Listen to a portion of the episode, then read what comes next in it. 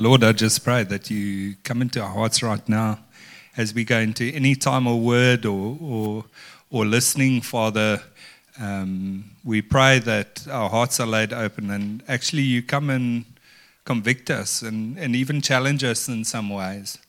Uh, I pray that our thinking is open to your hand, coming and doing something different.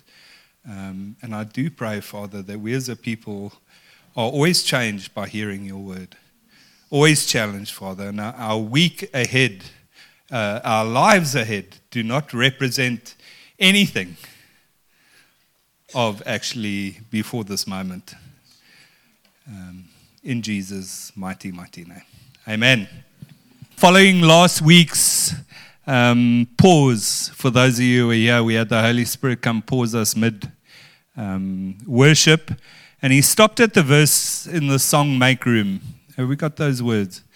And I will make room for you to do whatever you want to, to do whatever you want to, and I will make room for you to do whatever you want to, to do whatever you want to.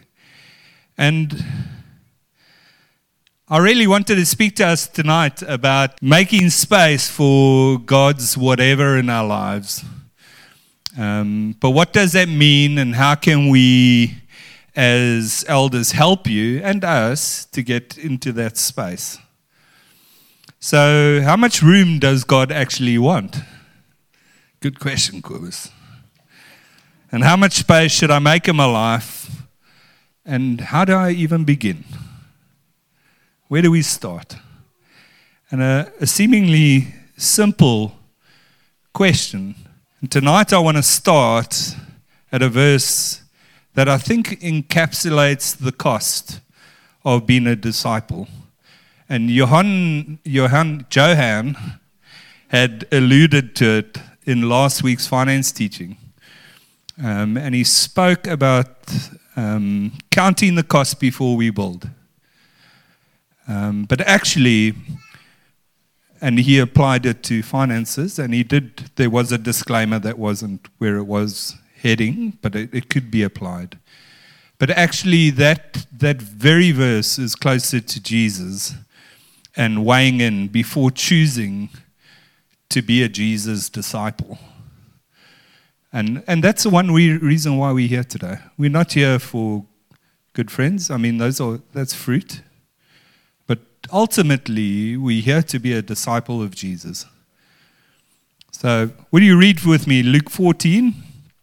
25 to 33. Now great crowds accompanied him, and he turned and said to them, If anyone comes to me and does not hate his own father and mother, and wife and children, and brothers and sisters, and yes, even his own life, he cannot be my disciple. Whoever does not bear his own cross and come after me cannot be my disciple. For which of you, desiring, desiring to build a tower, does not first sit down and count the cost, whether he has enough to complete it. Otherwise, when he has laid a foundation and is not able to finish, all who see it will begin to mock him, saying, This man began to build and was not able to finish. Or what king going out to encounter another king in war will not sit down first and deliberate whether he is able with 10,000 to meet him who comes against him with 20,000. And if not, while the other is yet a great way off, he sends a delegation and asks for terms of peace. So, therefore, any one of you who does not renounce all that he has cannot be my disciple. Out of his lips, not mine. Making room for me when I read this means forcing furniture out. It is something of a struggle and requires identification and then weighing carefully. And then laying it down at his feet and allowing him to put to death what needs killing and allowing Him to bring back to life what is of value to the kingdom. I have a question for all of us. Where is real life really found? Real life. The life that the Bible talks about, the life that Jesus talks about. And the Bible tells us that we find it in abiding in Christ. The meaning of the word abide or to abide is a verb. It is active. Abiding in Christ is not a feeling or a belief, but something we do. It means to remain or stay and entails far more than just the continued belief or idea that there is a Savior. My take on abiding in today's share will be so these are the points we're going to look at.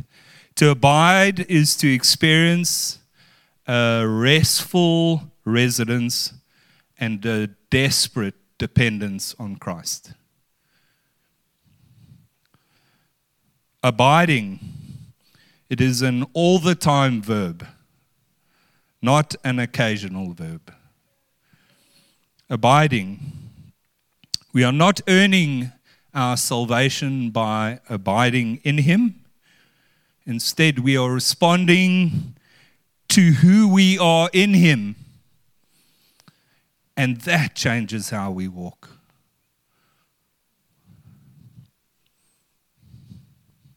We are washed clean.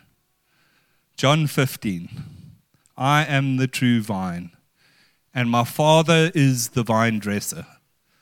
Every branch in me that does not bear fruit, he takes away.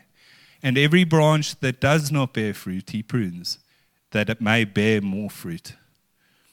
Already you're clean because of the word that I have spoken to you. Abide in me, and I in you.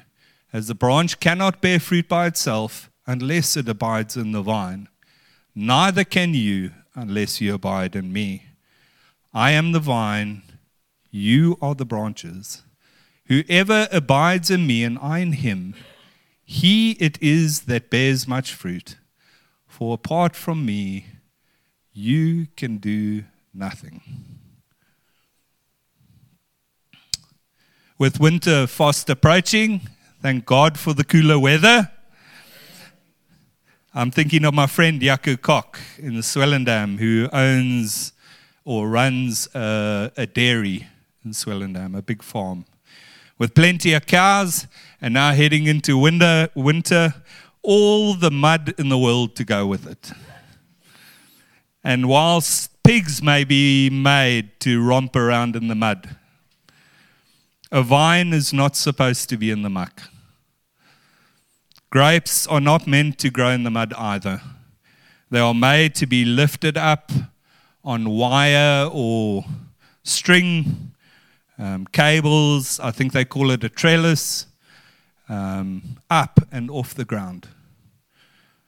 Now, I've been guilty of saying, even from this pulpit, um, and here we are, all of us, just crawling around in the mud, trying to find ourselves.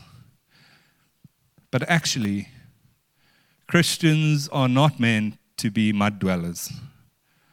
The biggest reason being that Jesus Christ lives in us through the Holy Spirit. Is definitely not fit for mud dwelling talk. Like a vine, our lives are meant to be lifted up, lifted up from sin and held in the light as we are meant to walk in the light. As Christians, we read, we will all have a time of pruning. We read that the vine dresser or the master gardener, God, will be taking things away so we can be more fruitful. As Christians on a journey, we need to look um, forward to tomorrow's fruit rather than just today's reward. It's not about us. Ultimately, He decides at the end of the day. He decides the whens, the wheres, and the hows. He prunes us so we can be on display for and to His glory. So we read now in John where they give us this illustration of a vine with vines growing along, and he presents us with a choice a choice of abiding or not abiding in him. If we do abide in him, he says our lives will bear fruit. And if we don't, he says our lives are going to be worthless. We will accomplish nothing. Jesus begins by saying that we are already clean by the word he has spoken to us. We are forgiven in Jesus Christ. Say, I am forgiven in Jesus Christ. Identity in Jesus is key to understanding the part about abiding in Him. If we just jump to abiding without realizing we are clean, we are going to end up working to try to earn our salvation and His blessing. Many folk have come to Christ. Many. Most of you guys. But many have also come to Him thinking incorrectly about what it is to become a Christian. They have accepted and signed on the dotted line. But they think that our relationship with Jesus is a, a do this and then he'll do that. Then a little bit later, I'll do this and he'll then upgrade me a little bit more as a Christian. And then we'll own a little bit more of our salvation. Bit like a vehicle installment plan. We hear someone talk about receiving Jesus as our Savior who forgives us our sins.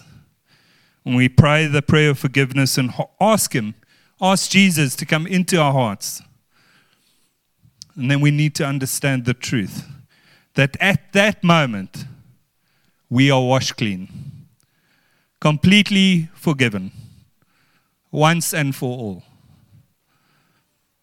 When we receive forgiveness, it's not now that I have a little bit more forgiveness, I'm cleaner. This thinking is correct. Your and my cleanliness does not come in installments. Forgiveness and cleanliness is a one time deal. When we receive Jesus Christ as our Savior, we are made clean. The Bible says righteous. 2 Corinthians 5:21 says, "For our sake he made him to be sin who knew no sin, so that in him we might become the righteousness of God." We traded our life for Jesus' life.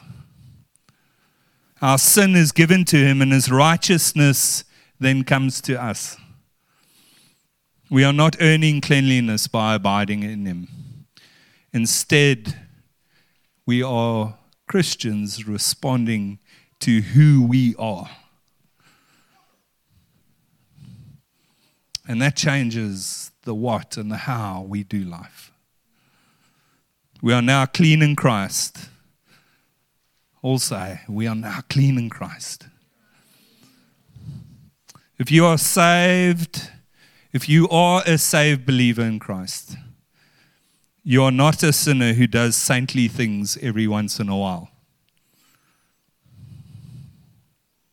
You get that?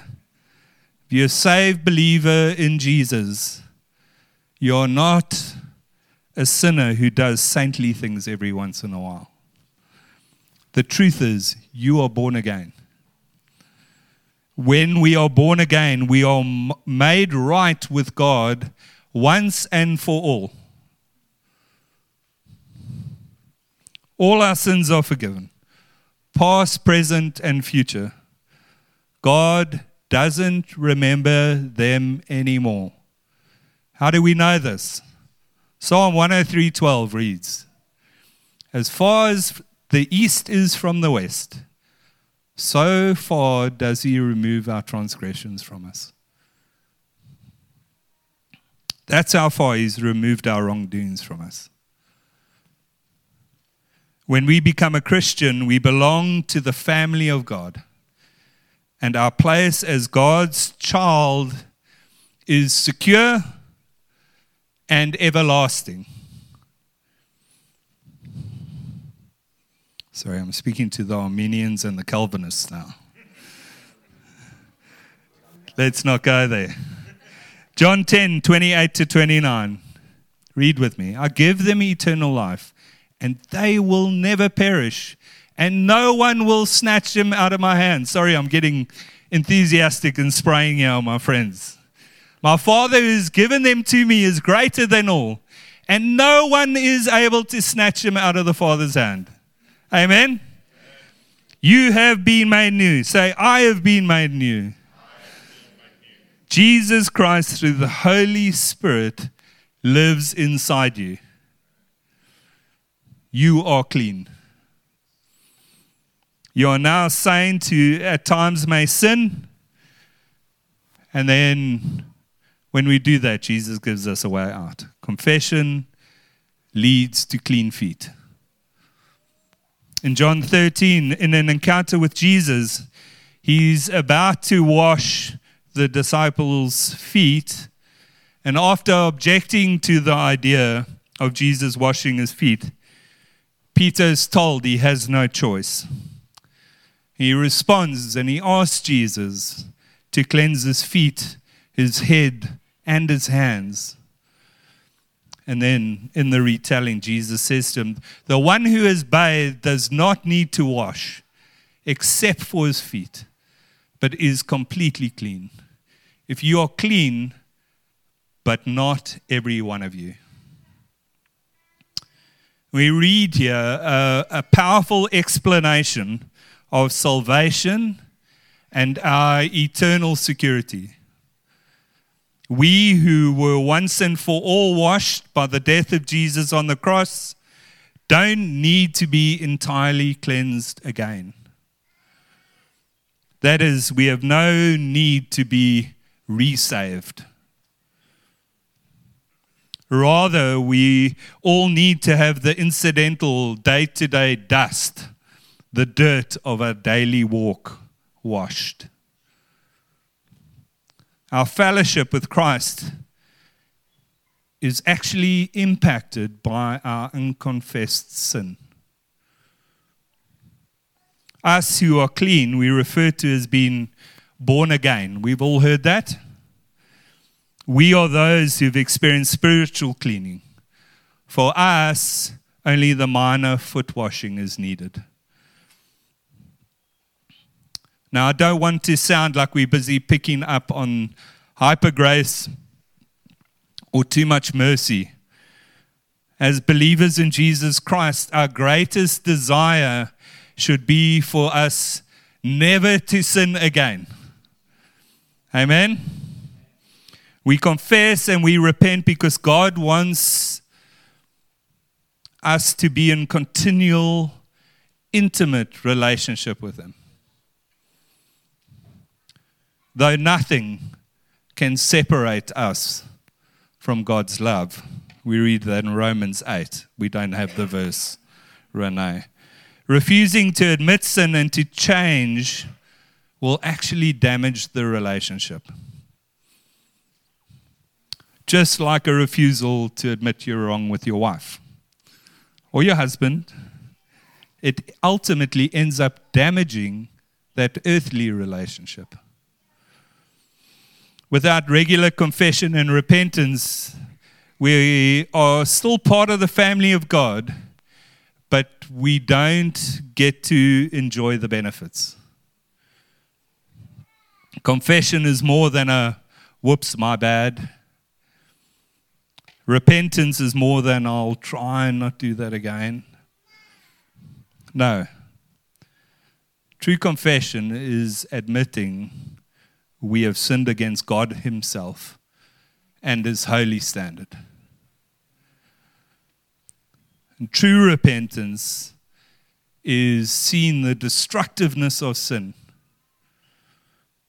to our own lives and those around us, as well as to our relationship with God, and then changing the way we think and behave. My wife says, put in 180 degrees. That's what we refer to. We talk to the kids, turn 180 degrees. Heartfelt confession and repentance takes ownership and responsibility and says, This is my sin, and I will do everything I can to make this area of my life obedient to Christ. 1 John 1 6 to 9. If we say we have fellowship with him while we walk in the darkness, we lie and do not practice the truth. But if we walk in the light as he is in the light, we have fellowship with one another, and the blood of Jesus, his son, cleanses us from all sin. If we say we have no sin, we deceive ourselves and the truth is not in us. If we confess our sins, he is faithful and just to forgive our sins and to cleanse us from all unrighteousness. Anyone can confess, but a believer changes. If we are in Christ, we have been born again, and what we should really want for is that righteousness.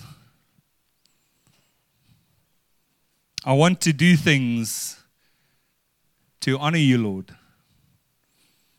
Father, I want to know you better. Where's your want? What do you want?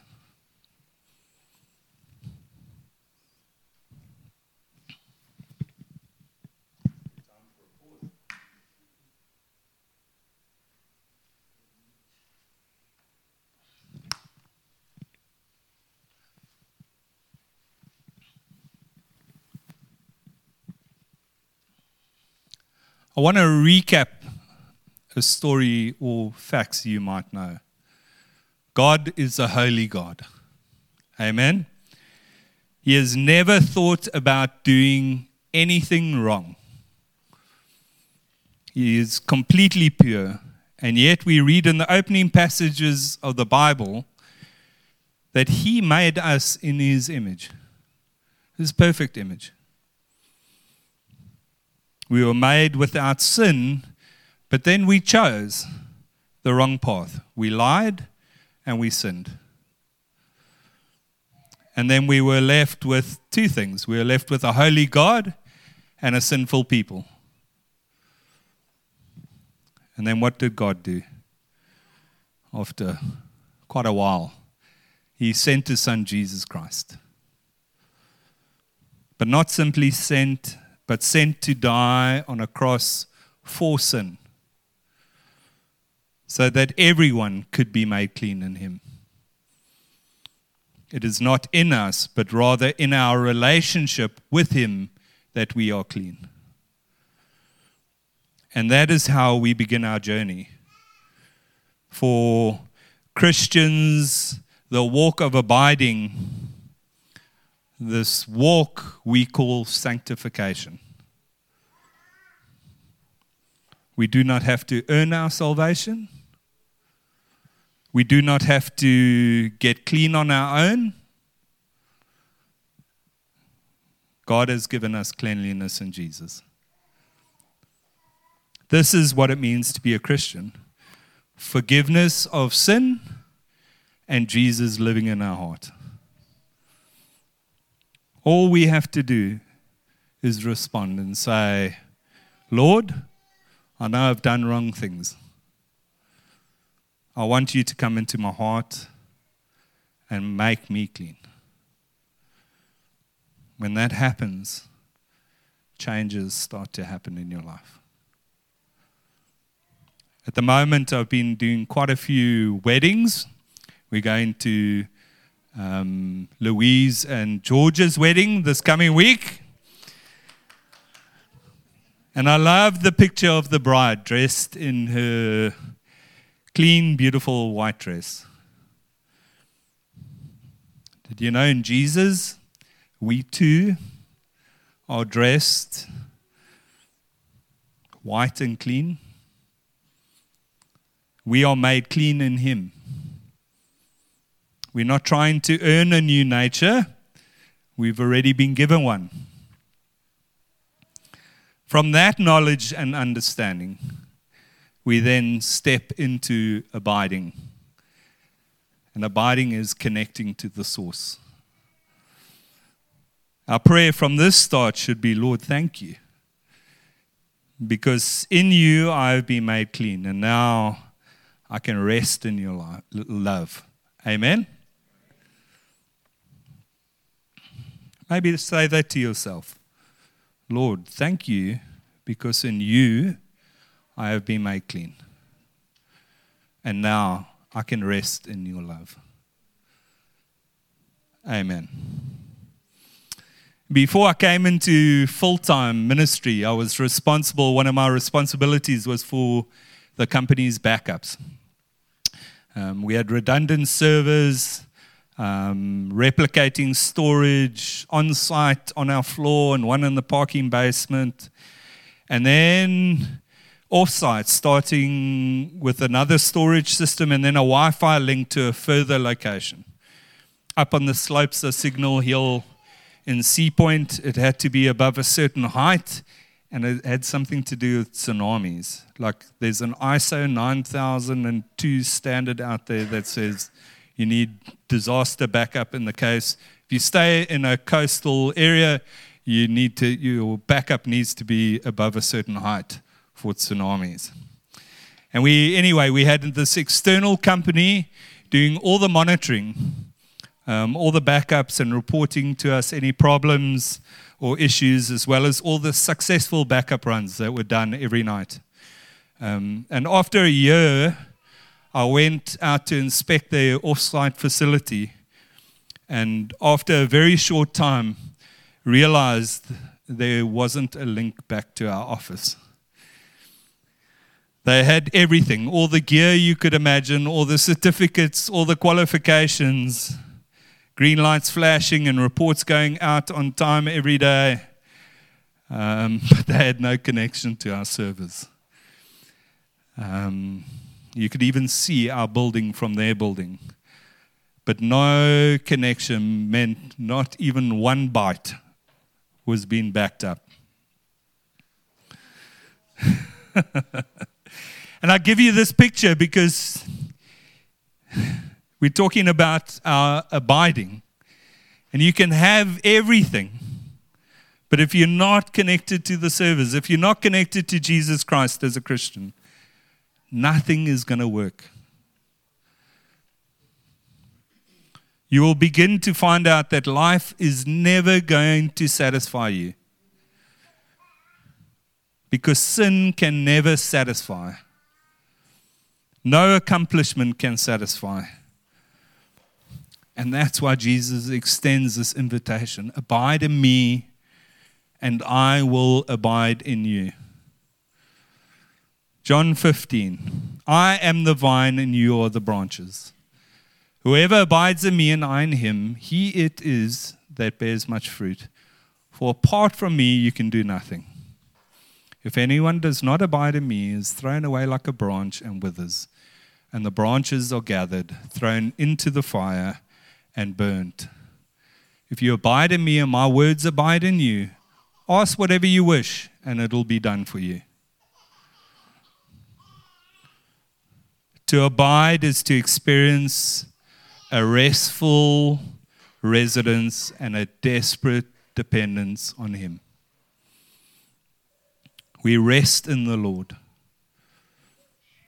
We trust in God that He is the vine and we are the branches. We are not the vine, we are the branches. We are just a conduit, a pipeline for His glory and for what He wants to do. It is not our choices that matter, it's His decisions. Last week we sung, I'll make room for you, Lord. Come do whatever. Remember? We yield as the vine takes his glory to the fruit. We are just the branch that it comes through. We are desperately dependent on Him and restfully resident in Him, remembering that He has made us clean. I'm repeating myself so this sticks. Reading carefully in John 15, we are not encouraged to bear fruit. Did you read that? But to instead abide. If we abide in Christ, desperately dependent on Him, restfully residing in Him, then the fruit will take care of itself. If we focus on bearing fruit, we will not and cannot abide in Christ. We may die trying to bear fruit, some of us, and we won't get to know Jesus any better in the process. It is in abiding that we find out who we are in Him. If I abide, I walk with Christ and I honor God. I live restfully, resident in Him, desperately dependent on Him. This at the end of the day will make me a better husband, father, friend, pastor, or whatever it is I do. I be made clean. I am attached to the vine, and He is just coming through me to bear the fruit.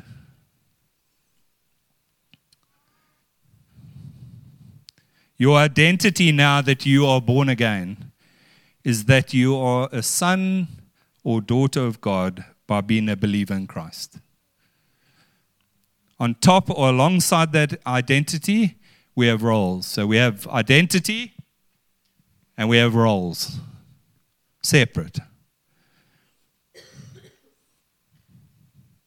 Your roles can be you can be a spouse, a father, mother, son, daughter, grandparent, an employee or employer, friend. But if your whole identity is wrapped up around your work, when you retire, you will not know what to do with yourself because your role has become your identity. Everyone has started calling me Captain Jaap Sparrow, and I love it. But my real job is pastoring, and I really love that too. But there will be a day when I will not pastor people. I know very well that my identity is that I am a son or a child of God through my faith in Christ. On the other hand, I know that my role is that I am the pastor of a church. You see the difference. If I get to where I think my identity is being the pastor, I'm going to miss out on my true identity in Christ. My identity in Jesus keeps my role as a pastor in the right place our identity of a child of God, makes us a different kind of person as we walk out that role. Whatever that role might be for you, it's different for each of us. We tend to mix up our roles and our identity because we seek to achieve rather than abide. We lift up our role because we don't understand our identity. Then, when our time comes to an end, like when I left my secular job of 25 years, jobs can become identities. Somebody else comes along, takes a seat in your office, ends up doing a job so much better than you did, joins your ministry team and is exceedingly gifted and surpasses everyone. If we're built with the wrong understanding of roles versus identity, we could find ourselves left without a sense of identity. Have you ever found yourself saying, I discovered that I didn't feel worth anything, certainly not worthy unless I was accomplishing something?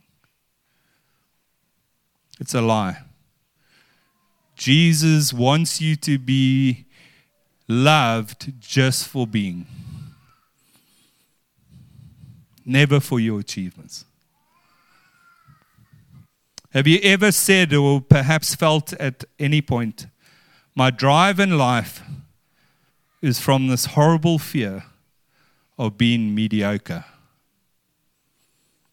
And that is always pushing me to do something better.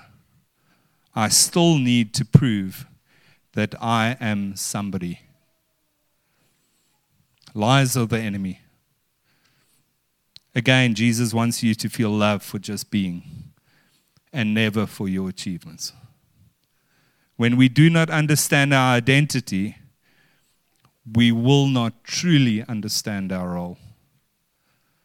I want to help you today. John 1, verse 12.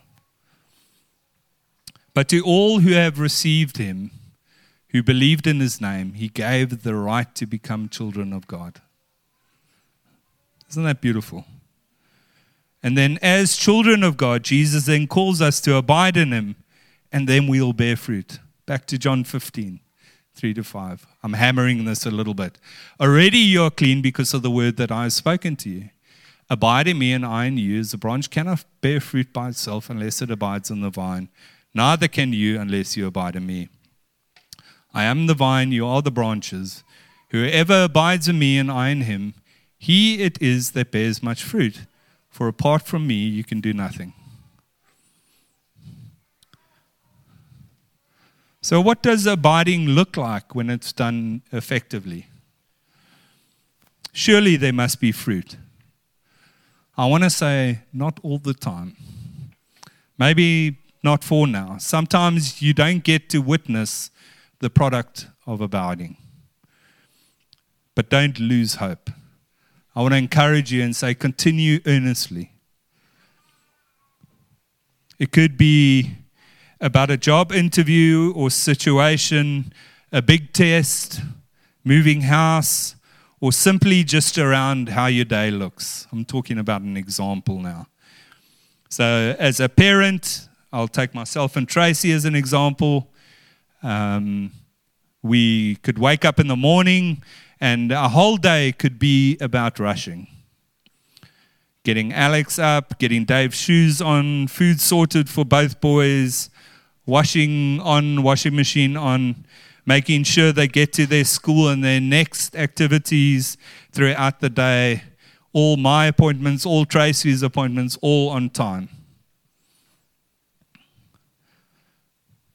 Or our day can be about nurturing, about growing boys who love Jesus when they realize that their parents love Jesus and he loves them too. Slowing things down, teaching to pray for thankfulness for yesterday, always before praying for our day ahead's needs. I've witnessed Tracy praying over each family member as she folds their clothes. Tracy is always keen, despite the time or how late we are. She's always keen to slow things down and address heart attitudes. Always putting attitudes and our responses as a priority.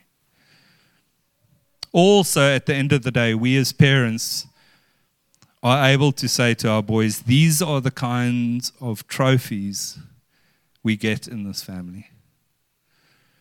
Trophies of character, not trophies of uh, accomplishments at all costs. I've come into his arms personally with regards to my health and my cancer journey. There is no fear or anxiety anymore. I've submitted my secular work and my income at his feet. There is no fear and anxiety. I submit my marriage and my parenting to him. The other night at our deacons and elders' time, I submitted the leading of the church, you guys, to him again.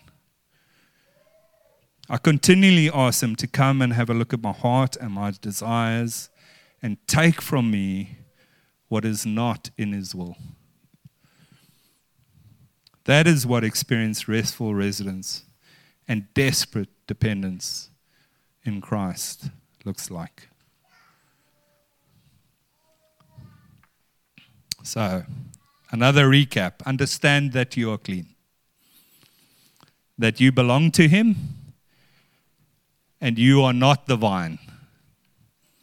You don't have to be worried about the fruit, you are the branch. The fruit will take care of itself.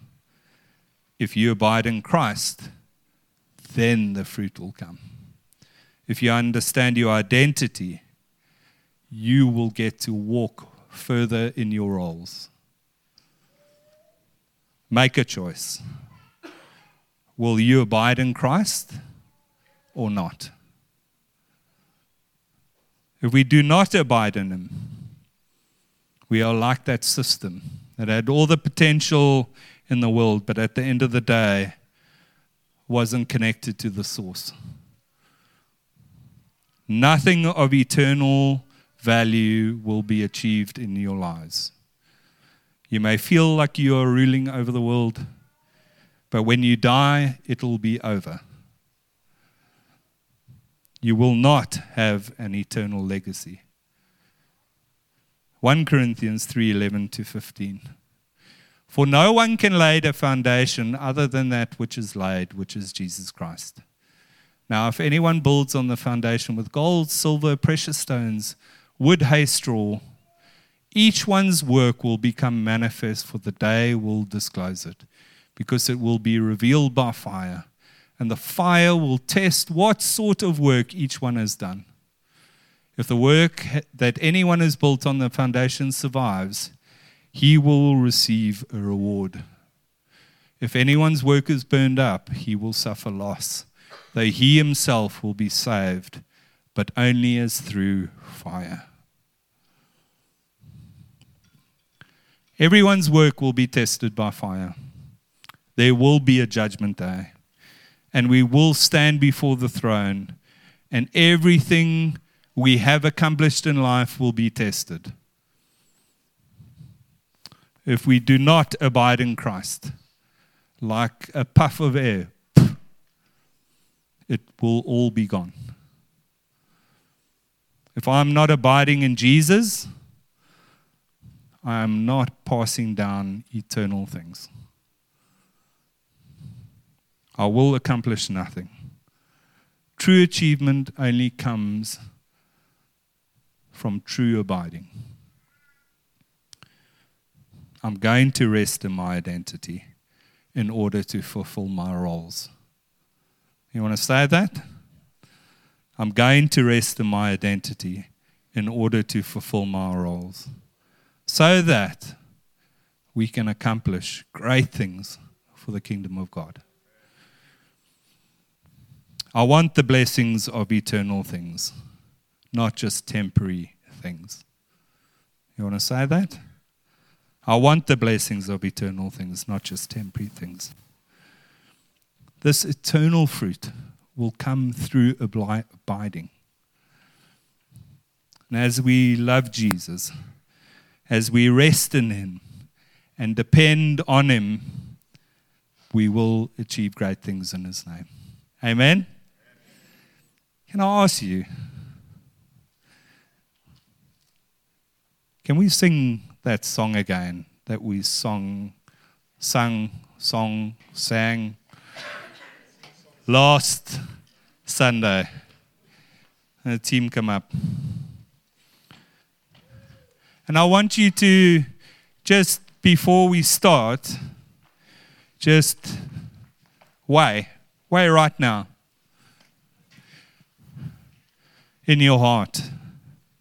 Like we, we mentioned it last week. When we sing a song, are we just singing the words? Or are we taking ownership? Are we taking stock? In, at the end of the day, in that day when there is a fire and judgment, you know you're going to be held to account to your knowledge. Unfortunately, or fortunately, hopefully, you are now knowledged up or wised up. You now know that you have to abide if you choose Him as your Lord and Savior. If you want to bear His fruit, if you want eternal things. So when we say, Lord, I'll make space for you to come do your whatever, know what you're saying. It's, it's not your whatever, it's His whatever.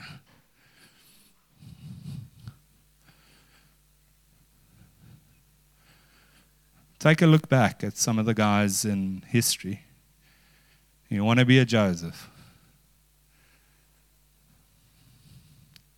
You want to be a Job. You want to be a Jonah.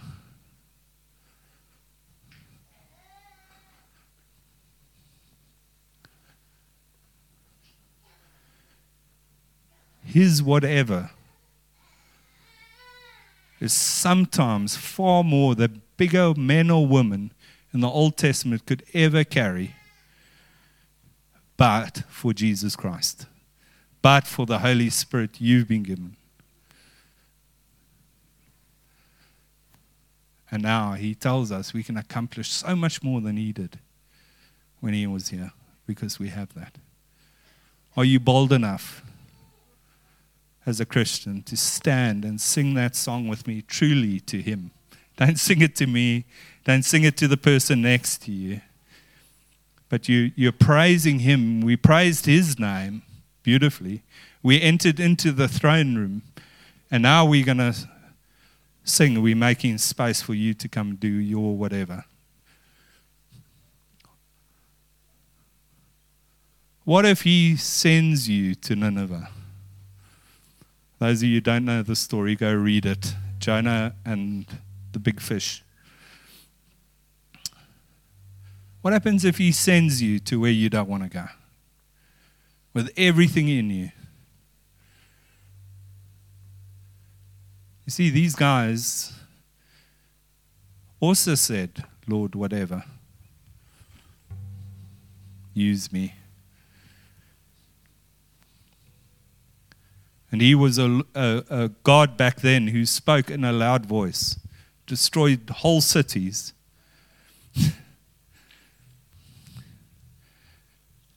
now he gives you the Holy Spirit to make those decisions as your counselor. Just where you are now, take stock of that. If you, okay, let's start with two people. If you have never received the Lord into your life, if you have never said, Jesus, come and be Lord of my life,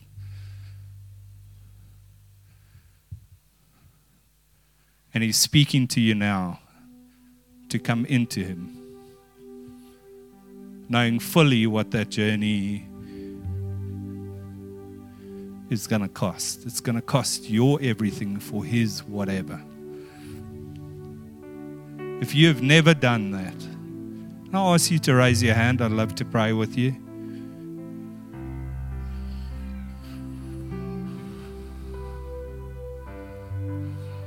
Celeste.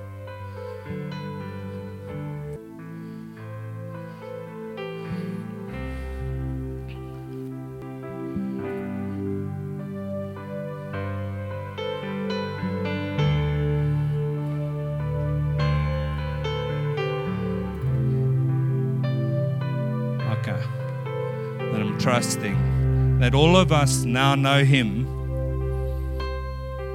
and now know what it is to abide. Can we all stand?